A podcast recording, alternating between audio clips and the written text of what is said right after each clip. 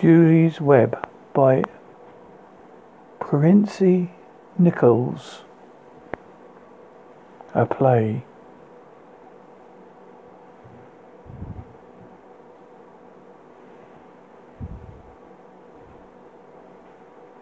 I compiled the following 216, 2016 2018 statistics for online and my own per, personal research regarding underlying topic on my play. Needless to say, they're very disturbing. Below is a hotline uh, included. If you feel if if you ever need it, Paris Nichols. I average nearly 20 million people per minute are physically abused on an intimate partner in the United States during one year. This equates to more than 20, 10 million women and men. One in three have been victims some form of physical violence by an intimate partner within their lifetime. One in four women have been victims of severe physical violence by an intimate partner within their lifetime. One in seven women have been stalked by an intimate partner during their lifetime, to the point at which they left which they felt very fearful or believed they were, that they or someone close to them would be harmed or eventually killed. 70%, 2% of all murdered suicides involved an intimate partner. 95.4% of the victims of these murders, suicides are female. Highly trained advocates are available 24 7, 365 to talk confidentially with anyone experiencing domestic violence, seeking resources, information, or questioning unhealthy aspects of their relationship, please call the National Domestic Hotline, Violence Hotline, 1 800 799 7233, or go to http dot slash slash www dot thehotline dot org slash help. Cast of characters in appearance. Julie Jules Marshall, early 20s, Michael's wife. Michael Marshall, 30, Julia's wife, husband. First officer, second officer. Dr. M- Michelle Sullivan, former middle 40s, elements, phys- psychiatrist. Two paramedics. Mary Rogers, late 20s, Dr. Sullivan's office assistant. Sal Bernstein, late 30s, main theatre doorman. Geraldine Marshall, late 40s, Mary, Michael Marshall's mother.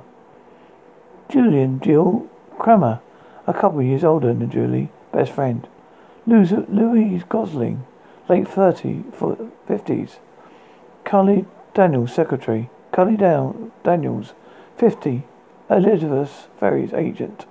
Donald Monsieur Merrick, 55, Elizabeth the companion. Elizabeth Liz Ferre, about 40, Merrick's actress companion.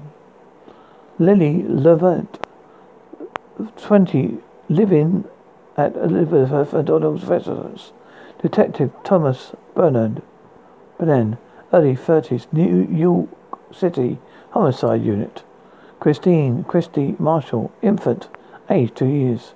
Three ambulancemen, EMTs, two police officers, backup detective David Warner, about 35, attorney, offstage voice. The setting, a tiny flat outside of Boston. The, uh, the, the business offices of Dr. Marcy Sullivan and Kelly Daniels, an old theatre on the 8th, 8th Avenue, west of Broadway, in New York City. The time, the era of the early 1980s.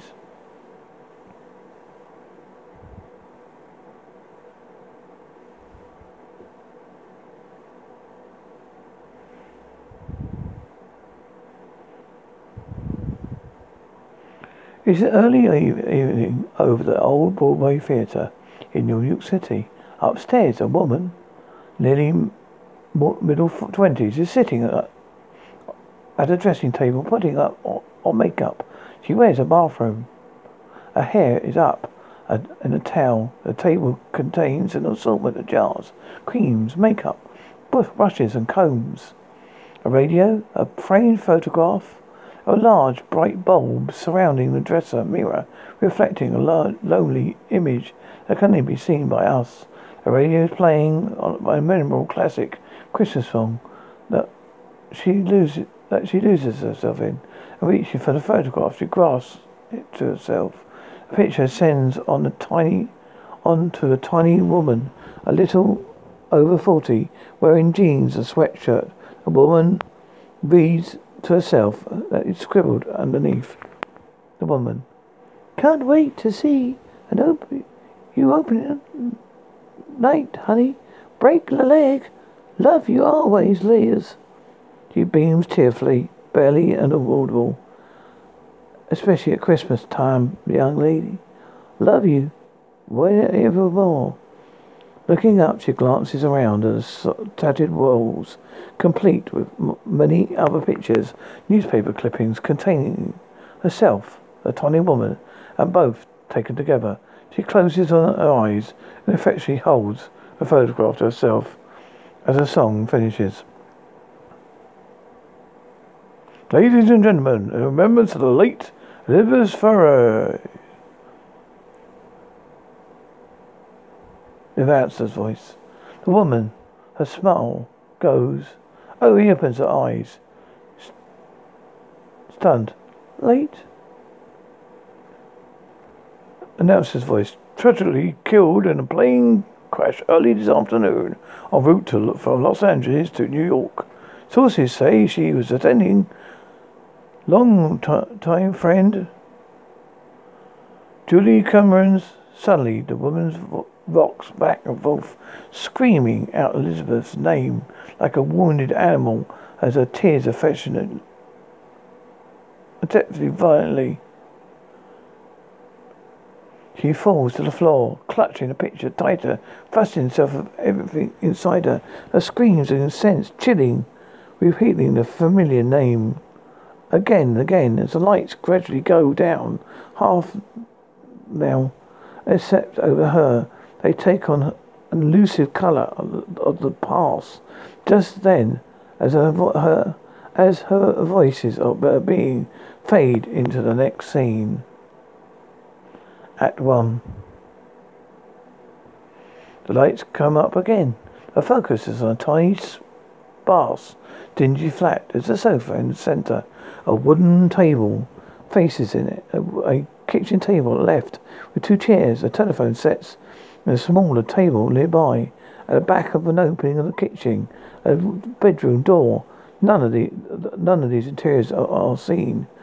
Against the wall, facing right, huddles Jane Julie Marshall, trembling with fright. She is in her early twenties, quite slender, with soft, pretty features. Her eyes are blue, la- large, timid, and somewhat innocent. Pulling one of her ends of her golden but trousered, trousered wispy hair, she moves to the clover to the wall.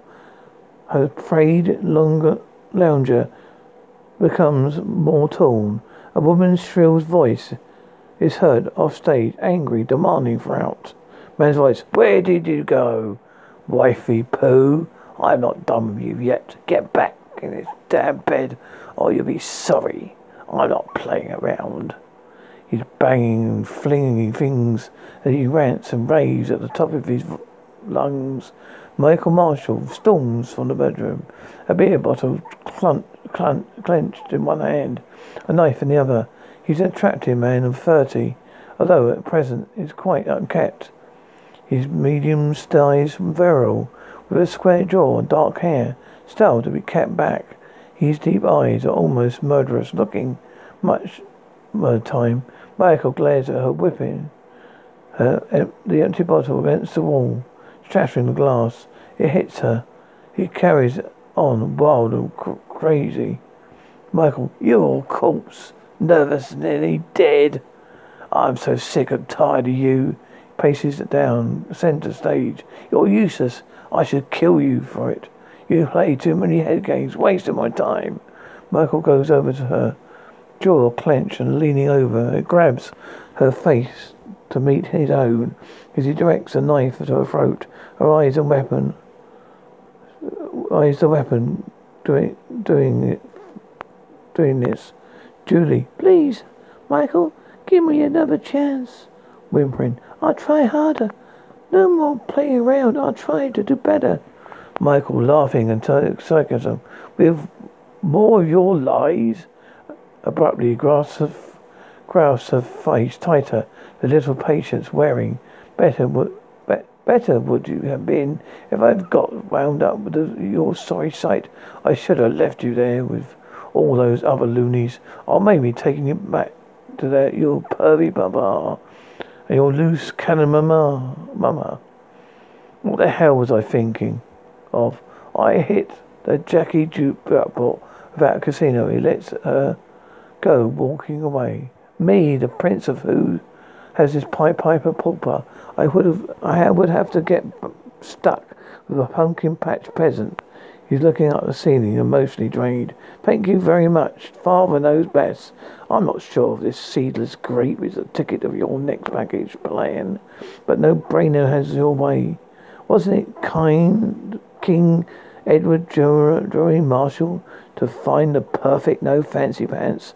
And for me to have dirty my hands at a crack job at a wall or whack ward to find a perfect specimen in order to honor your big request. Thanks. Three million bucks, Dad. Julie, you're not making sense again. Why did you ever marry me? Michael Wells and respect, resentful. Obviously, had didn't look rich, bitch. If it wasn't for your shrink, think, doing business uh, over there, the one who still hides uh, you under her mother's wing, you wouldn't unravel into the fruit bar again. I would have found the perfect Cinderella to meet my bitch bidding.